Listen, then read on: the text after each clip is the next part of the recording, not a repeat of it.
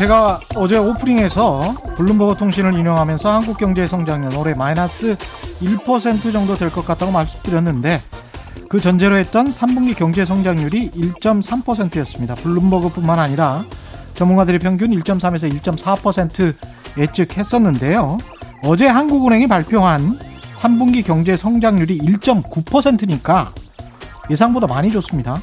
그럼 올해 2020년 성장률도 마이너스 0%대 이쯤에서 방할 수도 있지 않을까 그런 희망이 좀 생깁니다. 그러나 이렇게 말씀하시는 분들 많을 겁니다. 성장률 그거 좋아지면 뭐하냐? 난 아직 어려운데. 맞습니다. 코로나19로 양극화는 더 뚜렷해지고 있죠. 전혀 타격을 받지 않거나 오히려 자산시장 반등으로 큰 돈을 본 사람들도 있습니다만 코로나19 이전보다 살기 훨씬 퍽퍽하다는 사람들도 많습니다. 지표만 관리한다고 아랫목 따뜻하다고 윗목은 냉방으로 방치하면 안 됩니다. 아궁이에서 가까운 쪽 말고 먼 쪽을 좀 신경 씁시다. 그런 의미에서 재벌 상속세 어떻게 내나 이런 걱정 좀 하지 마세요. 낼 돈 다 있습니다. 오히려 안 낼까봐 걱정해야 됩니다. 네, 안녕하십니까. 세상에 이익이 되는 방송 최경련의 경제쇼 출발합니다. 저는 진실탐사 엔터테이너 최경련입니다. 유튜브 오늘도 함께 갑시다. 오늘은 특별한 이벤트가 있습니다. 통계청 협찬으로 함께하는 2020 인구 총조사 관련 퀴즈 이벤트인데요. 정답 맞춘 10분께 2만원 모바일 상품권 드리겠습니다. 잘 들어보십시오. 지난 10월 15일부터 통계청에서 5년마다 실시하는 국가 기본 통계 조사인 인구주택 총조사가 진행되고 있는데요. 이번 달 31일까지가 2020 인구주택 총조사의 인터넷 및 땡땡 조사 기간입니다. 인터넷 사용이 어려운 분들은 이것을 통해서도 조사를 진행할 수 있다고 하는데요. 땡땡에 들어갈 말은 무엇일까요? 1. 라디오 2. 전화 1. 라디오 2. 전화 정답을 아시는 분은 짧은 문자 50원 긴 문자 100원이 드는 샵 9730으로 보내주시기 바랍니다.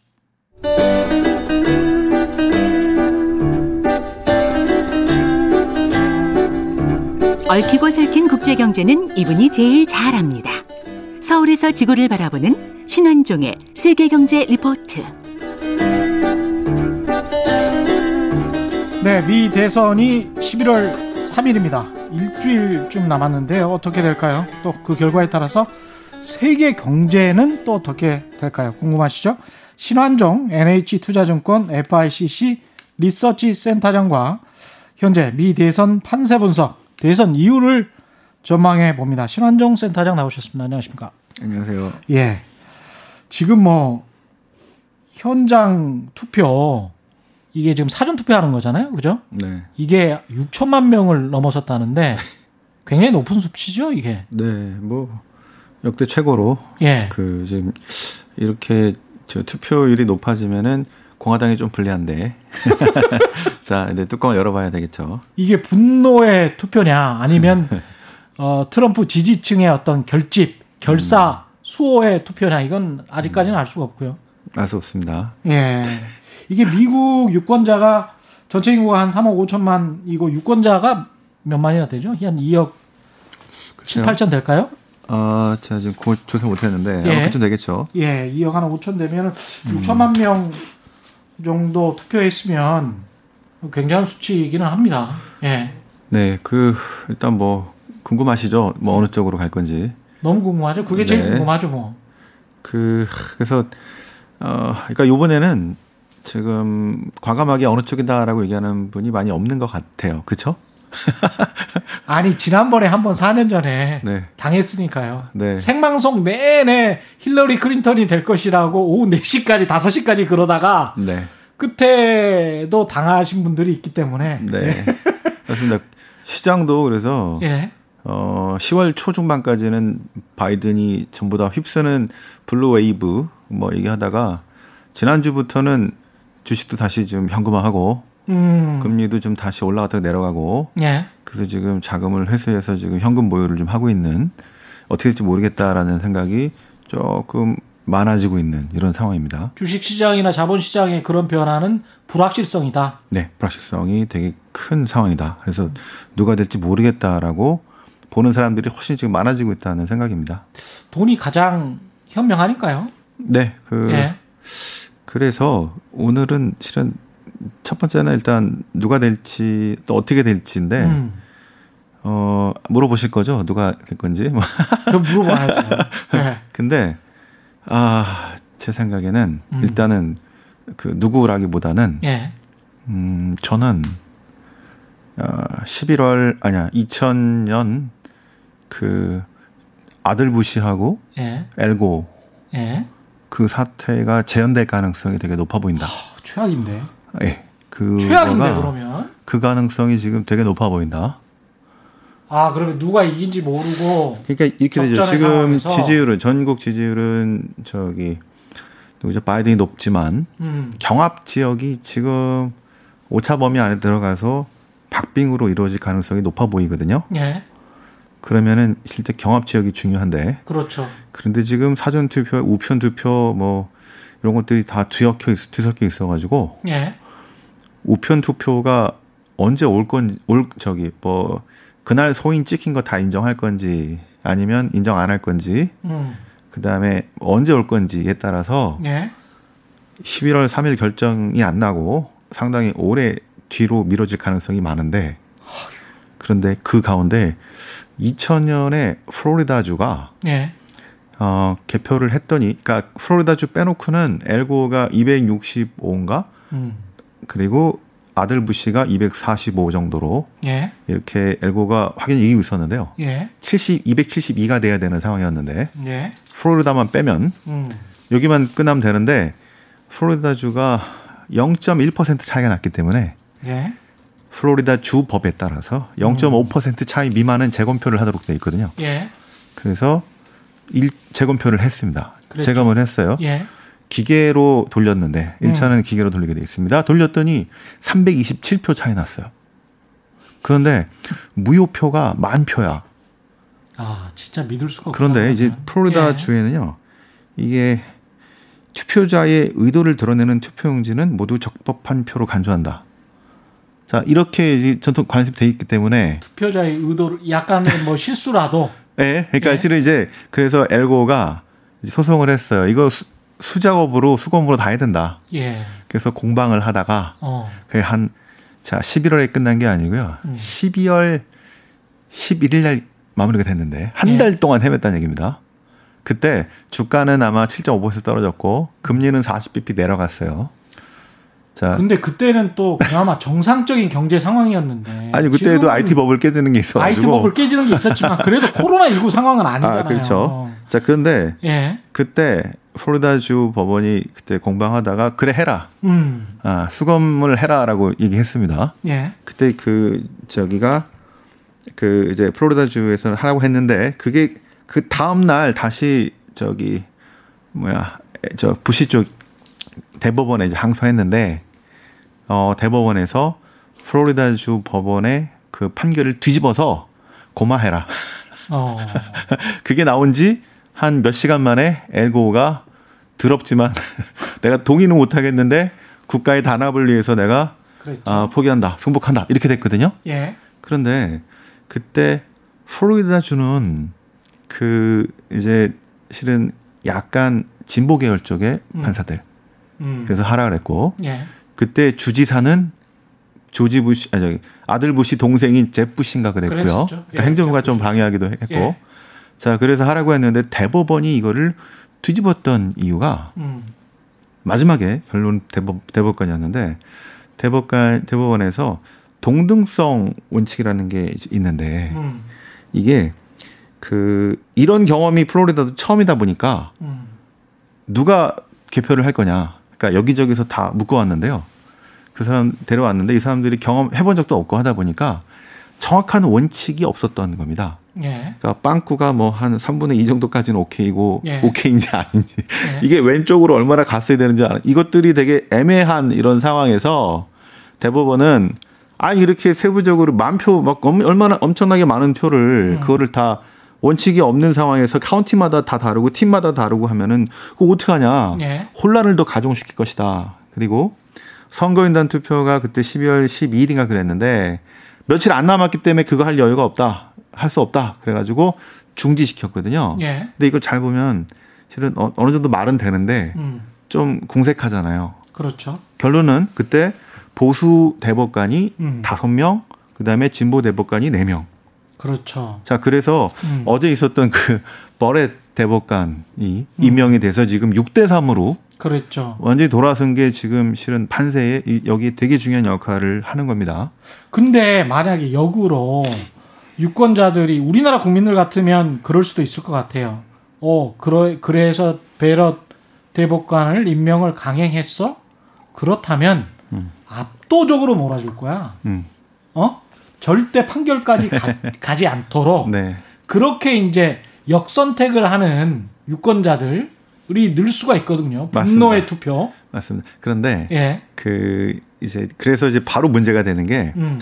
우편 투표 그 도착하는 거 이제 그날 소인 인정할 거냐 말 거냐도 있고 도착하는 거를 그날 도착하는 걸로 할 거냐 아니면은 뭐 며칠 뒤로 할 거냐 그 문제도 지금 처음에 그 관심사가 되고 있는데 경합주에서 어디는 오케이 하고 어디는 안 하고 지금 대법관 바뀌고 나서 또 결정할 건데 보수당 공화당한테 유리하게 발, 저 결정을 할 가능성이 높죠. 아니 근데 이 사람들이 우편 투표를 그 전에 안 한 것도 아니고 했었잖아요. 그 전에도. 그러니까 근데 그거랑 함께 예. 아까 말씀하신 거에 반대도 가능합니다. 뭐냐면 어. 이렇게 되면 만약에 예. 어, 민주당이 대통령 그다음에 상원 하원을 다 휩쓸어도 음.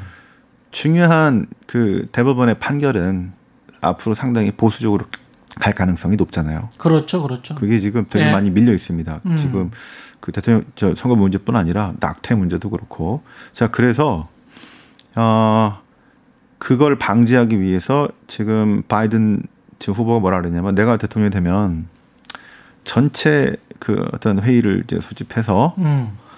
대법관을 아홉 명이 아니라 그 이상으로 만들어서 이거를 바꿔버리겠다. 그 이야기 했어요. 예. 그러면 예.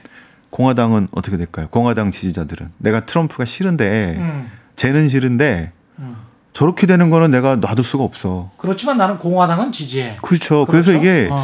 지금 막판에 가장 중요한 화두가 제가 보기에는 이 문제가 아닐까. 왜냐면 이게 미국적 가치하고 연결이 되거든요. 그러니까 연방 대법원의 구성 문제가 돼 버렸네요. 네. 예. 그래서 지금 요 문제가 이제 어제 제가 인준했기 때문에 음. 아마 이번 주에 계속 있을 우편 투표 개표 일정 뭐 이런 거를 아마 뭐 저기 들어가서 베럿이 결정하면서 예. 공화당한테 약간 유리하게. 그래서 전체 지지율은 저 투표 지지율은 저기 바이든 높은데 음. 경합 지역에서는 점점 격차가 줄어들고 있고 예. 초반에 오는 거는 트럼프 표가 많을 것 같고 뒤에 우편 투표가 올 것 같은데 이게 실은 멈춰지는 상황이 발생한다면 야 이건 뭐 엄청난 홀 그래서 지금 지난번에 플로리다가 0.1%였는데요. 예. 다른 주는 그러면 어떻게 이르 아주 박빙으로 가게 되면 그렇죠. 다시 재검표하게 되는 그래서 지금 보면은 혹시 2000년에 그 플로리다 같은 사태가 음. 나올 가능성 때문에 그렇게 되면은 이제 우리가 기대하고 있는 재정부 양책 뭐 이런 거 다 뒤로 뒤로 미뤄지면서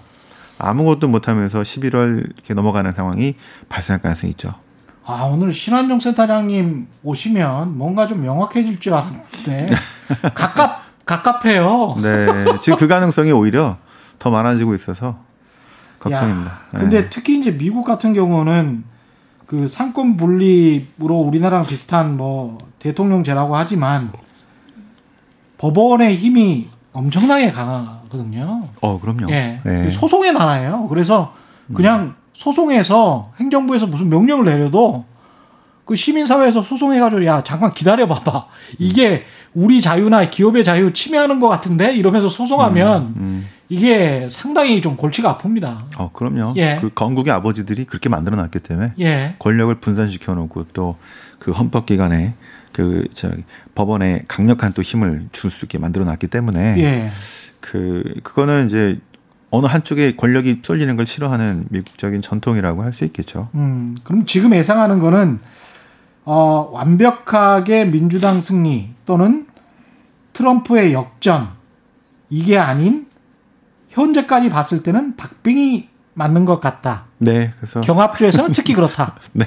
음, 그래서 지금 뭐 누가 될지 모르겠습니다만 아주 복잡한 이런 상황들을 좀 대비하는 것 아닌가 좀 대비해야 되지 않나 싶습니다. 그러면 그러면 누가 됐든 간에 대선 이후에는 어떻게 될 것 같습니까? 미국 사회 내부는. 그래서 이제 우리가 음 만약에 이제 대선 이후에 혹시 좀 좀 복잡해지고 예. 이렇게 불확실해진다 하더라도 그 이후에 이제 아마 11월, 12월까지는 그래도 어느 정도 저기 일단하게 날 가능성이 높아서 음, 지금부터 봐야 될 거는 이제 요 대선보다는 그 이후에 어떤 상황들이 만들어지는가. 그렇죠. 자, 요건데요. 제 생각에는 많은 분들이 그래서 지금 저 바이든이 되면 감세 또 이제 규제 근데 투자 늘어나면서 이제 좋아질 거다. 음, 이게 이제 많이 하시죠 10월 동안 예, 특히 blue wave가 되면 그랬죠. 예 blue wave라는 거는 상하원 모두 압승하고 그다음에 네. 대통령도 가져가 버리는. 네. 예. 그리고 뭐 트럼프가 되면은 뭐 현재 거 계속 유지할 거야 뭐 이렇게 음. 얘기를 하는데 어 우리가 좀그 큰 차원에서 좀 볼 필요가 있지 않을까라는 생각을 합니다. 예. 2020년대가 이제 아 내년부터 본격적으로 이제 21년부터 이제 한 향후 10년이 시작되는데 그렇죠. 코로나 이후에 우리가 여러 가지 변화를 생각했잖아요. 그런데 제 생각에는 앞으로 2020년대에 엄청난 변화들이 음. 올것 같은데 많은 분들이 이제 단순하게 이제 주가는 어떻게 되고 뭐 미 자, 대선은 예. 어떻게 되고 뭐. 대선 이후에 예. 뭐 투자는 어떻게- 요거만 자꾸 신경 쓰시는데 어. 그보다는 큰 차원에서 만약에 당신이 미국 대선 대통령으로 아니 저최 기자님이 대통령 당선됐어요. 예. 가장 중요한 그 대통령의 책무 또는 이제 새로 시작하는 정부의 이 저기 화두는 예. 뭘까를 생각해 보면 지금 당장은 코로나와 민생 아닐까요? 네 근데 그거는 누구나 다 예. 누구든지 다 그리고 음. 그냥 기본적인 거 그죠? 예. 코로나 대처 뭐 등등이겠죠. 음. 옛날에 우리 저 IMF 외환위기 들어갔을 때는 거기서 극복하고 빨리 경제 회복하는 게 제일 중요한 거잖아요. 그랬죠. 근데 그거보다 예.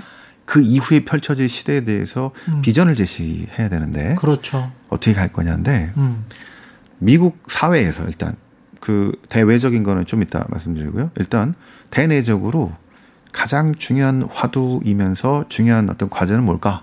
음. 제 생각에는 어, 경제 정책에 엄청난 전환, 반전, 반, 완전 전환이 필요할 것 같다. 바이든이 된다면 아니면 트럼프가 실은 된다면 둘다 돼도 마찬가지인데요. 둘 다 돼도 마찬가지다. 그 바이든이 되면은 좀 더 강해지지 않을까 싶습니다. 그렇겠죠. 무슨 예. 얘기냐면은 아, 지금 일단 변화라면 예. 네. 그 경기는 어, 올 초는 제가 레이 사이클이라고 사이클 후반이어가지고 음. 그때는 10년 확장이 끝나는 시점이었고 예. 별로 안 좋아서 다 던질 생각해서 급락했다 그랬죠. 예.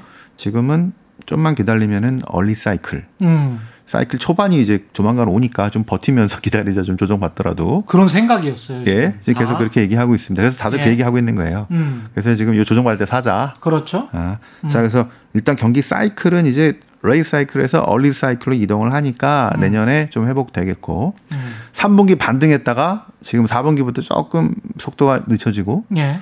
혹시 부양책 좀 늦어지면은 내년 1분기도 좀 늦춰지고 그렇죠. 그러다가 뭐 내년 한 2분기나 3분기쯤에 좀 다시 또 올라가는 요런 사이클이 예상이 되겠죠. 예.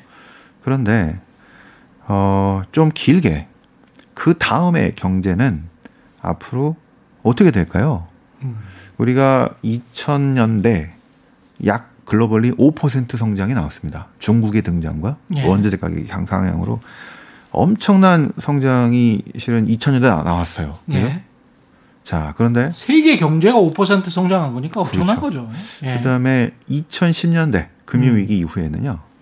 한 3% 정도 성장이 나왔어요. 예. 그런데 이제 코로나가 이제 좀 어느 정도 좀 안정을 찾았다고 가정하고 내년 이후에 세계 경제는 어떻게 될까요? 그 전하고 그 전으로 이제 돌아갈까요? 아니면 그 전보다 상당히 못할까요? 제 생각은 그 전만 못하는 상황이 상당히 오랫동안 펼쳐질 가능성이 높다는 겁니다. 5%대에서 3%대 성장 10년, 네, 그다음에 네. 1, 2% 성장 글쎄요, 1% 가기 뭐 하고 한 2%나 2.5 뭐 이렇게 예. 아 그거 아직은 예상할 수 없는데요. 향후 음. 10년을 보는 거니까 음. 일단 첫 번째 문제는 그러니까 이제 어, 투자든 소비든 무역이든 괜찮아 보이는 게 거의 별로 없다는 거죠. 예. 그러니까 나 저 옛날 2018, 19의 모습을 100% 회복하기가 아주 어렵다는 얘기입니다. 예. 그죠? 이게 이제 첫 번째 문제는 일단 기업을 한번 보시면요. 음. 아, 우리가 그 저기 보통 금융위기나 이런 거 터지면 자금 조달이 안 되고 그래서 취약한 기업들이 쓰러지고 구조조정하고 이렇게 해서 시간이 지나면서 다시 회복되면서 괜찮은 기업들끼리 이제 성장 행성하면서 예. 뭐 좋아지고 갑니다. 근데 요번에 구조조정하는 기업들이 많이 있나요? 없죠. 없어요. 예. 못 해요. 계속 잠정 유예를 시켜줬어요. 모든 네, 나라들이. 못 해요. 예. 왜요? 지금도 힘든데 음. 여기서 실업률 더 높아지면 어떡합니까? 그렇습니다. 그래서 예. 엄청난 자금을 풀어서 지금 좀비 기업들을 계속 살려두습니다. 그랬습니다. 예. 요거 한 10년 갈 것 같아요. 아, 이 상황이? 그죠? 이게 좋아지는 게 아니고 예. 그냥 파이를 나눠 먹으면서 그냥 꾸준히 가는 상황으로 아니, 상당히 좀비처럼 이렇게. 가는 상황이 그래서 10년을 이제 간다고요? 저희가 무디, 예. 무디스 부도율을 예. 글로벌리 이제 특히 미국은 하일드 부도율 또 글로벌 어. 부도율 보거든요. 예. 부도율이 급반등해서 이제 3분기, 4분기 높아지다가 예. 둔화되기 시작했어요. 미국도 이제 자금 워낙 풀어가지고 음. 웬만한 업체는 아주 그냥 심한 업체들은 이제 부도났는데 예. 웬만한 업체는 별로 부도나지 않고 오히려 돈이 여, 여분 이 상당히 많이 있어서 그냥 끌고 갈 수 있다는 얘기입니다. 음. 자, 기업들이 좀비 기업들이 상당히 오래 갈 가능성들이 유럽과 미국과 우리 전 세계적으로 실은 비슷한 현상들이 만들어지고 있다는 게 있겠고요. 좀비 현상이네요. 실업률이 예. 낮아지지 낮아지는 게 어려울 것 같습니다. 상당히 어려울 것 같습니다. 실업률이 과거 코로나 19 이전으로 회복하는 거는 힘들다. 이전까지는 정말 힘들고요. 미국 같은 경우는 한 3.5까지 내려갔었던가요? 그렇죠. 예. 그게 요번에 저 코로나 때 14인가 15까지 갔다가 일단 10위까지 내려왔는데 예. 자 이게 앞으로는 천천히 천천히 내려가는데요. 음. 보통은 그전 실업률 회복하는데 한 뭐 한 6년 정도 뭐 걸리는데 예. 지금은 한 10년? 아. 근데 그것도 쉽지 않을 것 같은 게 어, 그, 심, 저기, 이런 겁니다. 코로나가 지금 완전히 사라지기 는 쉽지 않을 것 같죠? 쉽지 않을 것 같아요. 자, 이렇게 되면은, 예. 그전에는 한, 고용주들이 특히 테슬라, 우리의 돈 들어가고 막 투자하고 있는 테슬라. 예. 테슬라가 돈을 잘 벌고 이제 활성화되면 음. 사람을 고용할까요? 로봇을 고용할까요? 원래는 2030년대 로봇으로 대체하려고 했는데, 그렇죠. 어이구 이거 뭐 고용해도 일도 재택근무 해야 되고 이- 안 됩니다 잘 그러면 자꾸 로봇을 고용해요 요게 예. 2030년을 생각했던 게 지금 무지하게 빨라진 겁니다 그러니까 디지털라이제이션만 빨라진 게 아니고 로봇화도 빨라졌다. 엄청나게 빨라졌습니다 지금 예. 아마 시내 가보시면요 사람 안 쓰고 키오스크로 대체하는 데들이 엄청나게 늘어나고 있어요 그렇죠. 그렇죠 이게 지금 우리도 이 정도인데 예. 미국 저기 뭐 말할 것도 없습니다 지금 말씀하시는 게 사실은 맥킨지 컨설팅에서 나왔던 보고서가 있는데 음. 전 세계 기업들을 상대로 설문조사를 해보니까 디지털라이제이션을 빨리 준비해야 되겠다라고 응답한 그리고 준비하고 있다라고 응답한 음. 기업들이 뭐 엄청나게 많이 늘었더라고요. 맞습니다. 코로나 19 이후에. 그래서 예. 그럼 이제 실업률이 나, 저기 낮아지지 않으니까 음. 아, 소비 여력들이 전 세계적으로 상당히 어려울 것 같죠. 예. 자, 그러면은 아까 이제 앞으로 되게 좀그 좀 어둡게 보이지 않습니까? 예. 근데 이제 우리한테는 이제 정치라는 게 있죠. 자, 작년 초에 미국 예. 대선 후보 앤드류 양이 예. 지금 중요한 게 그 저기 뭐죠? 미국의 AI 그 음성 기술이 발달하게 되면은 이제 콜센터 직원들 한 백만 잘리고 그러네. 자, 예. 자율주행 발달하게 되면은 트럭 기사들 300만 잘리고 이거 어떻게 할 거냐? 라고 해서 기본소득 주자라고 그래가지고 다들 하하하 하고 끝났어요. 그랬습니다. 예. 아웃 했는데 예. 지금 재난지원금부터 해서 계속 주잖아요. 음. 그죠? 지금 막 심심치 않게 뭐 이런 얘기들이 전 세계적으로 나옵니다. 예. 왜? 실업률이 안 내려가니까 이제 소비해 줄 때가 별로 없으니까 아마 향후 10년에 어떤 나라들이 먼저 할지 모르겠습니다만 이런 얘기들이 계속 나오긴 할 거예요. 근데 그때마다 재정 문제 이런 거랑 맞물려 가지고 예. 아주 빠르게는 어렵고 막 부딪히면서 그래도 조금씩은 확대될 걸로 봅니다. 그래서 거의 뭐 2% 성장 이렇게 맞출 수는 있을 것 같은데요. 그래서 맞춘다. 그거 안 예. 하면은 더 떨어진다는 얘기들입니다. 그렇죠. 예. 자, 그래서 제가 말씀드리고 싶은 첫 번째 미국의 미국의 이제 대선 이후에 경기 정책 변화 첫 번째 가장 큰 거는 정부의 의존도가 정부의 힘이 무지하게 세진다는 겁니다. 음. 대형 위기가 터졌을 때 그 다음에 이 정부의 힘이 무지하게 세지는데요. 음. 그죠? 그 대공황 때가 그랬고 개인주의 세상의 몰락인가요? 아 그건 꼭 그건 아닌데요. 예. 자, 자 이게 그 대형 위기 이후에 뉴딜부터 해서 음. 자, 뭐 1930년대 그랬, 그랬죠. 지금 이제 그 재정 부양 지금 통화로 그 돈을 그 뭐 금리를 내리거나 뭐 양적완화 해주거나 돈 푸는 걸 원하는 게 아니고 예. 재정 부양을 원하잖아요. 그렇죠. 결국에는 정부입니다. 이 얘기는 그 동안에 40년간 미국을 좌우했던 뉴욕의 기업과 월가가 아니라 워싱턴에 의해서 힘이 무지하게 세지면서 워싱턴에 의해서 앞으로 40년일지는 얼마일지 모르겠습니다만 이런 변화가 만들어지는 거라고 보시면 될 것 같은데요. 예. 저희가 이제 이게 희한하게도 이런 변화가 거의 40년씩 변합니다. 음. 1932년 전까지 1900년대 초반까지는 우리가 자유 방임주의라 그러잖아요. 예. 시장 중심으로 음. 막 했고요. 자, 시장이 넘버 원이고 알아서 해줄 거고 예. 뭐가 문제야. 그래서 정부도 거의 기업 친화적이었고 예. 자, 후보 뭐 등등등 그렇게 했죠. 음. 자, 그러다가 대공황이 이제 터졌습니다. 그래서 루즈벨트가 정권을 잡았을 때 루즈벨트가 그 앞으로 내가 돈 엄청나게 쓰겠습니다. 뭐 국, 국가 중심으로 정부 중심으로 하겠습니다. 이러고 정- 정권을 잡았을까요? 아, 아니요. 그때 저는 재정 균형 해가지고 제가 똑바로 잘하겠습니다라고 했어요. 아, 그랬군요. 근데 정권 잡고 예. 나서 말을 바꾼 겁니다. 어. 왜? 그 시대가 요구하는 게 있기 때문에. 그렇죠. 자, 엄청나게 많은 사람들이 이제 실업자가. 됐고요. 예. 그러니까 이게 선거할 때랑 음. 그 다음에 다른데 음. 사실 우리는 지금 대선 이후에 뭐 누가 뭐 이게 아니고요. 지금 본 모습이 잘 안 드러났다는 거고 음. 시대 정신을 봐야 된다는 겁니다. 대통령이나 이런 정부는 사람들은 누구를 찍겠어요? 이 시대 정신의 문제를 잘 해결해 줄 사람을 찍겠죠. 그죠? 되고 될- 나서 될 가능성이 높겠죠. 그러게. 되고 나서도 자기 예. 마음대로 대통령이 지 마음대로 하는 게 아니고 음. 그 당시에 화두를 뽑아서 그러니까 인기가 있는 거죠. 예. 가련대를 긁어주면서 그걸 가지고 그 문제를 해결해 주는데 음. 지금의 문제는 미국에서 예. 그동안 이제 아까 40년 동안 이렇게 변화왔던 그 신자유주의와 이런 것들의 세계화의 것들이 변화. 음. 그래서 아까 자 32년 전까지는 자유방임주의 시장 중심에 예. 그다음에 32년부터 70년대 한 초중반까지는 한 40년을 정부 중심의 음. 뉴딜 중심 Keynesian주의 예. 그죠? Keynesian 수요 관리를 했습니다. 음. 그죠? 야, 이게, 근데 이게 중간에 그 민주당뿐 아니라 루즈벨트하고 뭐, 저, 투, 저기, 누구죠? 뭐, 존 F 케네디, 뭐, 존슨뿐 아니라 공화당도 중간에 있었어요. 아이젠하워. 예.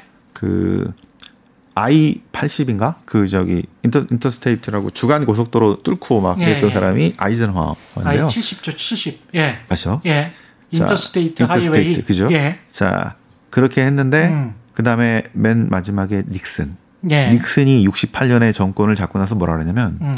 우리 모두가 Keynesian이다. 예.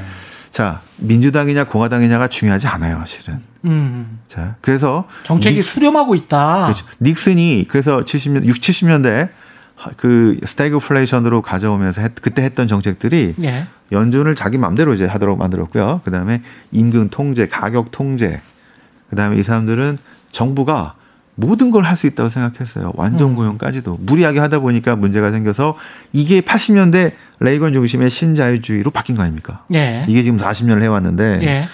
제 생각에는 코로나를 전후로 속도가 빨라진 건데 바로 한 4, 5년 전부터 특히 그 이제 트럼프 당선되고 막 그때부터 실은 신자유주의와 그 반세계 이런 흐름들이 너무 많이 나왔기 때문에 예. 그 흐름이 지속이 되다가 요번에 코로나 사태 이후는 시장이 아니라 음. 그동안 40년을 주도했던 월가와 저기 뭐죠 기업들 그다음에 이 사람들에 있었던 주로 뉴욕이 아니라 예.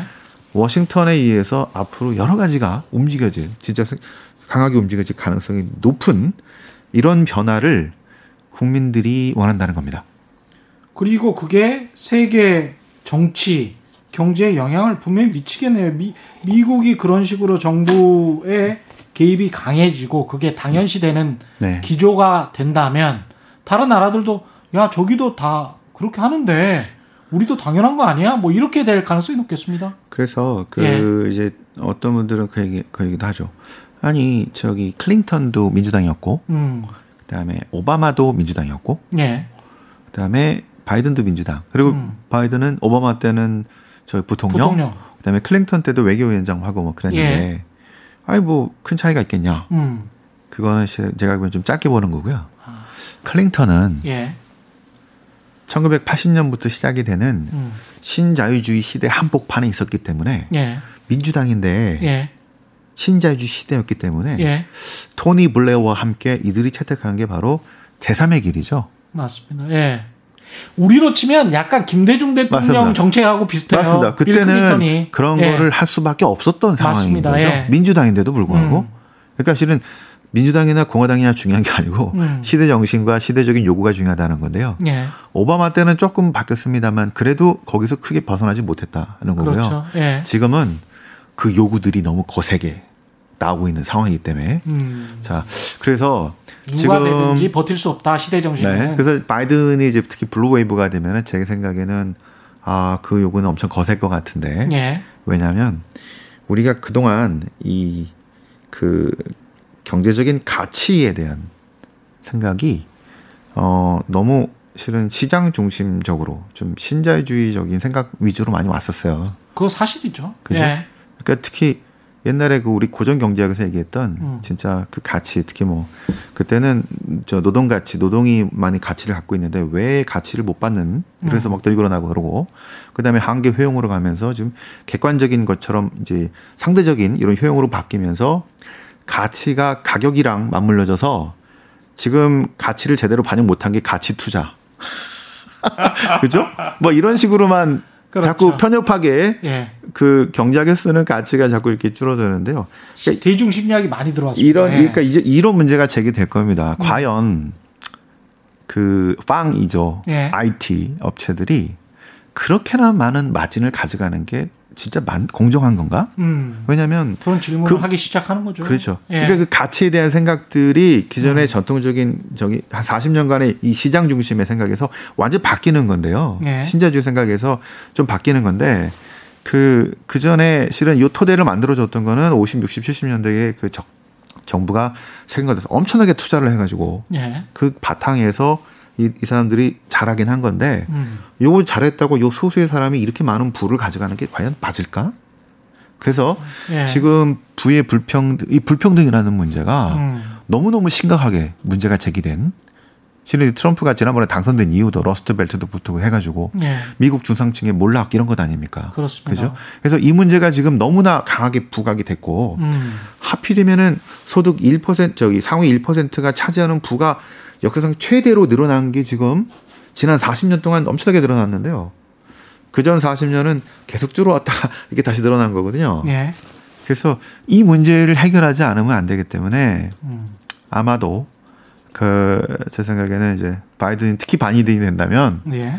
바이든은 그 작년하고 올해 대선할 때 저 선거할 때 보면은 캠프가 힘이 없었기 때문에 음, 실은 샌더스의 지원을 많이 받았습니다. 예. 그러니까 지금 캠프 진영에 샌더스 진영이 많이 들어가 있어요. 음, 그 얘기는 중도파만 있는 게 아니고요. 그러네요. 좌파도 그렇고 많이 섞여 있습니다. 그랬을 때 예. 지금은 드러내지 않지만 지금 본질적인 문제를 제기하면서 음, 이제 그렇게 되면 우리가 주가에서 지금 야 이거 빵 기업을 지금 보니까 어 이거 앞으로 규제가 들어와서 에 설마 그렇게 하겠어라는 게 아니라 음, 좀더 근본적인 차원에서 어그 어느 정도 주가 부양이나 뭐 이런 것들이 중요해질 수는 있는데 그것보다는 왜냐하면 중산층이나 그 밑에 있는 서민들은 주식 없는 사람들도 많이 있을 수 있잖아요. 그렇죠. 자, 그래서 보다 그런 저기 지금 화두가 됐던 그 소득과 자산의 불평등이라든가 이런 문제들을 해결하기 위해서 좀 더 본질적인 문제들을 던지면서 음. 이 기업들한테 예. 그이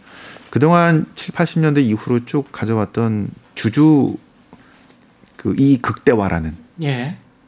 그래서 음. 단기 투자에 너무 또 단기 성과에 뭐 올인했던 이게 아니고 이제는 아마 에, 우리가 이해 당사자 어떤 저기 주의 뭐 이렇게 해가지고요. 예. 어, 주주도 있고 그 직원들도 있고 또 거래처도 있고 고객도 있고 그렇죠. 자 상생인데요. 음. 실은 이렇게 발달한 게 뭐냐면은 ESG입니다. 그렇죠. ESG. 왜냐하면 이게 바로 돈은 안 되거든요. 예. 음. 근데 우리가 살아나고 살아가기 위해서 지속 가능한 예.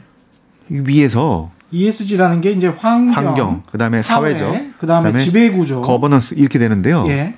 그러니까 이게 막 지금 당장 괜찮아 보이는 그게 아니고 음.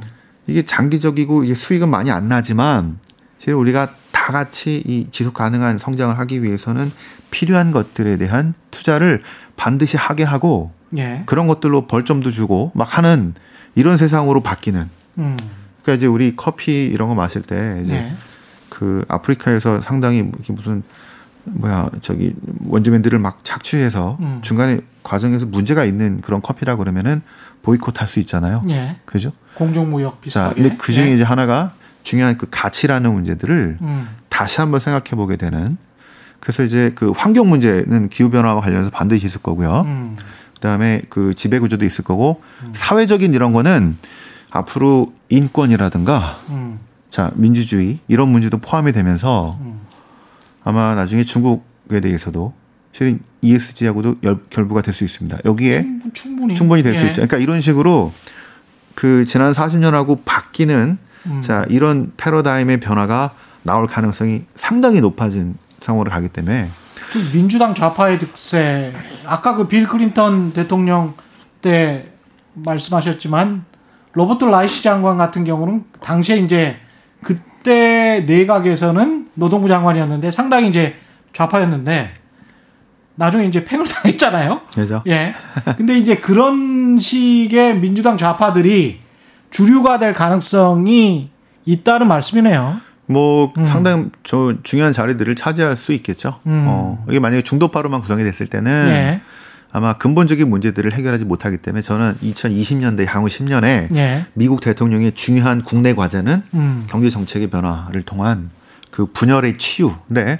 지금 실은 인종 불평등 뭐 말, 말은 많은데 그렇죠. 결국에는 경제적인 문제거든요. 경제 불평등이에요. 그래서 예. 소득이 지금 너무 한쪽으로 쏠린 것들을 음. 분배하는 방식이 될 것 같고요. 그래서 흑백 갈등이 사실은 정확하게 흑인이 훨씬 더 가난하기 때문에 생긴 문제예요, 이게. 맞습니다. 예. 네, 그래서 이제 미국 대통령의 국내 가장 중요한 화두는 이제 경제적인 정책 변화 이런 예. 걸것 같다라고 말씀드립니다. 근데 이게 핵심적인 문제는 맞는 것 같은데 또 다른 핵심적인 문제가 불거지는 게 그 돈은 그러면 어디에서 나서 맞습니다. 그래서 어떻게 할 건데 이 질문을 할 수밖에 없을 것 그래서 같습니다. 예. 저기 그저 저 저번에 말씀드렸죠 이제 음. 그 통화 정책에 요즘에 하고 사용하고 있는 MMT라는 현대 화폐 이론 예. 이런 것들을 그 우리가 기대하고 있기는 하는데 음. 너무 많이 쓰면 안 되기 때문에 그것 때문에 지금 아마 계속해서 갈등과 혼란이 미국에서도 있을 것 같은데요. 예. 미국은 어 어느 정도 사용할 수 있을 거라고 우리가 예상은 하는데 특히 네. 전염병이 이런 시 생겼거나 아니면 전쟁 시라든가 위급한 상황에서 그렇죠. 그런데 지금 부채 비율이 거의 130% 이상으로 가는 과정이기 때문에 예. 아마 그게 어 진짜 아주 쉽지는 않을 것 같습니다. 그래서 음. 아까 한 2에서 2.5%.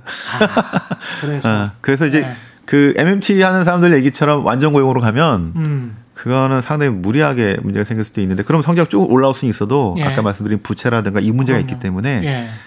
그런 그 미국 사람들은 그 다른 것과 달리 이제 실은 모럴 해저드 되게 싫어하는 그 맞습니다. 스타일이 있거든요.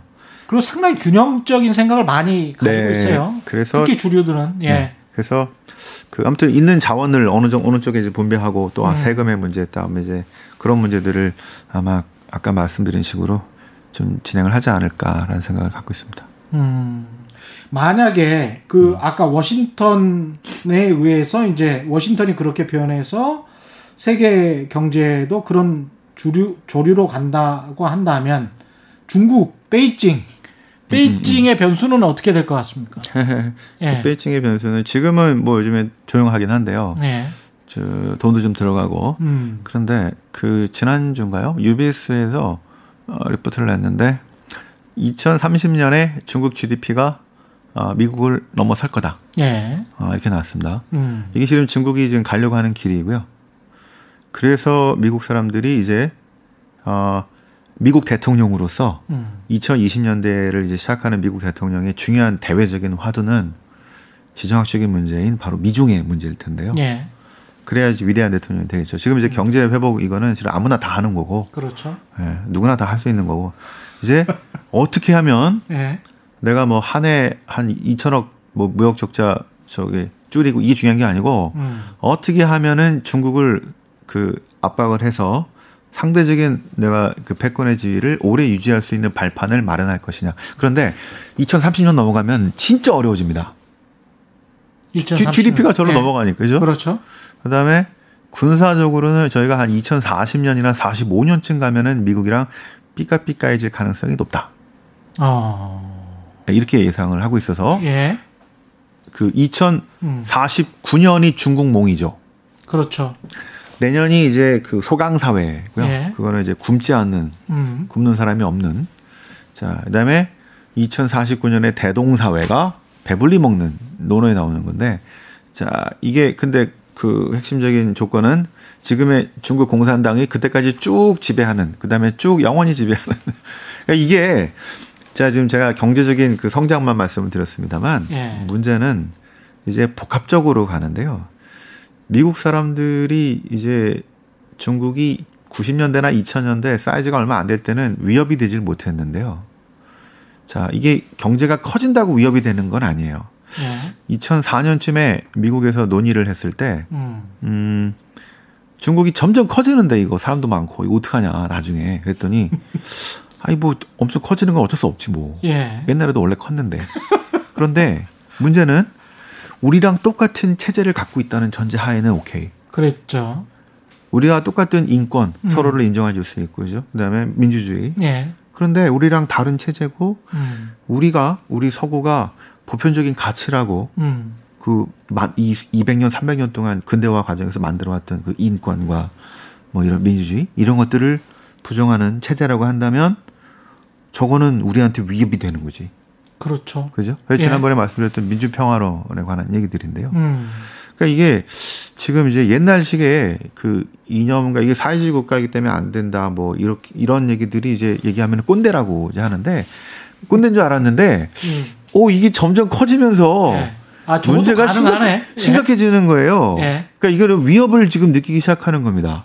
아니 사실 이제까지 정치학자들은 서방 진영의 정치학자들은 민주주의와 자본주의가 손을 잡고 가는 그 모델이라는 게 자본주의 민주주의만이 자본주의와 손을 잡고 나란히 걸어갈 수 있는 체제라고 생각을 한 거예요. 정치 경제 모델이. 근데 중국의 애매한 독재 공산당 체제가 자본주의랑 손을 잡고 오랫동안 가면서 계속 성장을 해버리니까 당황스러운 거죠, 지금 상황이. 네, 맞습니다. 예. 그래서 지금은 그 지금 중국을 압박을 해야 되는 이유는 그 투키 디데스의 함정처럼 그 1등 국가가 2등이 커지는 걸 싫어하는 이런 것뿐 아니라 예.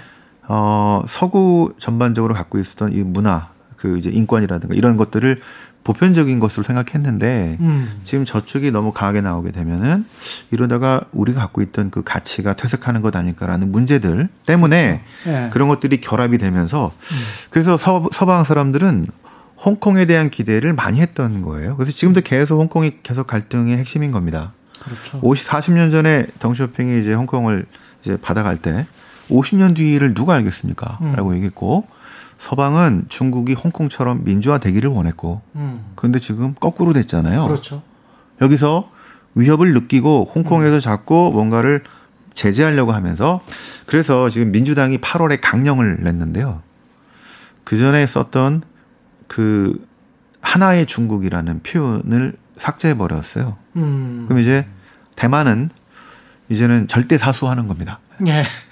네. 제- 대만은 사수입니다. 왜냐하면 지정학적으로 대만이 없으면 되게 불리해지거든요. 그렇죠. 그다음에 전쟁터는 이제 홍콩으로 계속 될 가능성이 음. 많겠고 이러면 중국을 이제 정치적인 또 외교적인 또 군사적으로 이런 식으로 압박을 음. 그래서 투자할 때 제일 걱정되는 거는 과연 중국 기업들이 해외에 나가서 화, 웨이가 뭘 할 때 지금 다 방해하잖아요. 못하게 그렇죠, 하죠. 그렇죠. 중국의 IT 기업들이 해외에서 뭘 하는 거를 못하게 할 가능성이 높아 보인다는 거예요. 어. 그러니까 중국은 그래서 지금 오늘 아마 결정이 나서 뭐 14차 예. 저기 이제 5년치도 15년치 나올 텐데요. 예. 내수를 키우자. 음. 아, 그다음에 우리랑 잘 맞는 데랑 하자. 1대1로 기업 국가들. 예. 또는 한국, 유럽, 미국을 싫어하는 미국이랑 음. 조금 갈등이 있는 이런 데들. 음. 자, 이런 데들과 같이 하자고 할 텐데 여기서 중요한 거는 한국과 유럽 등등이겠죠. 왜냐하면 1대1로 그렇죠. 국가들은 음. 이제 공부 못하는 애들이라 가지고 별 도움이 안 돼요. 중국이 도와줘야 되는 애들이니까. 예. 예. 그보다는 한국이 어떻게 할 거냐. 음. 또는 저기 유럽이 어떻게 할 거냐. 그래서 앞으로 외교전이 무지하게 중요해질 것 같습니다. 그러네. 2020년대. 우리 몸값도 상대적으로 올라갈 가능성도 있고. 아, 그 몸값 올라간 건 좋은데 그러다가 허대 맞지. 그것도 조심해야 걱정해요. 되고. 예.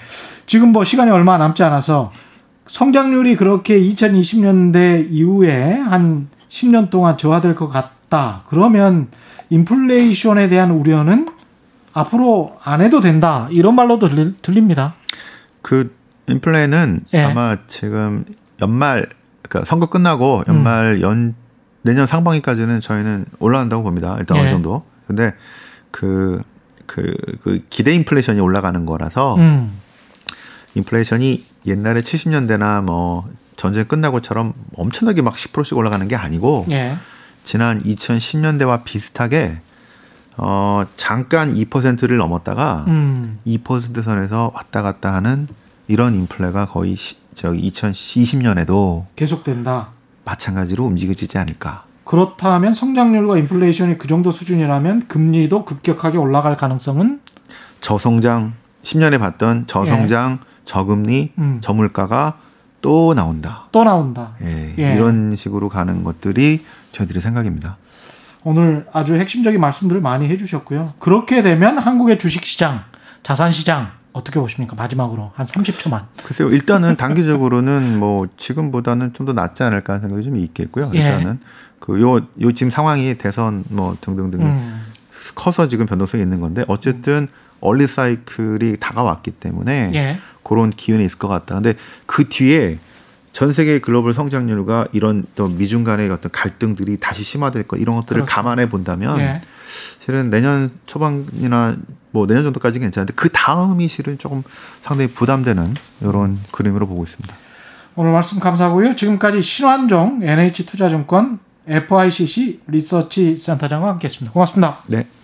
예, 오늘은 전해드릴 말씀이 많네요. 통계청 협찬 2020 인구주택 총조사 관련 퀴즈 이벤트 정답 알려드리겠습니다. 정답은 2번 전화였습니다. 모바일 상품권 2만원 10분께 각각 드리겠습니다. 정답자는 개별 통제 드리고요. 그리고 내일 오전 11시에, 내일 오전 11시입니다. 최경령의 이슈 오더독 월간 최경령, 예, 실시간 방송됩니다. 실시간.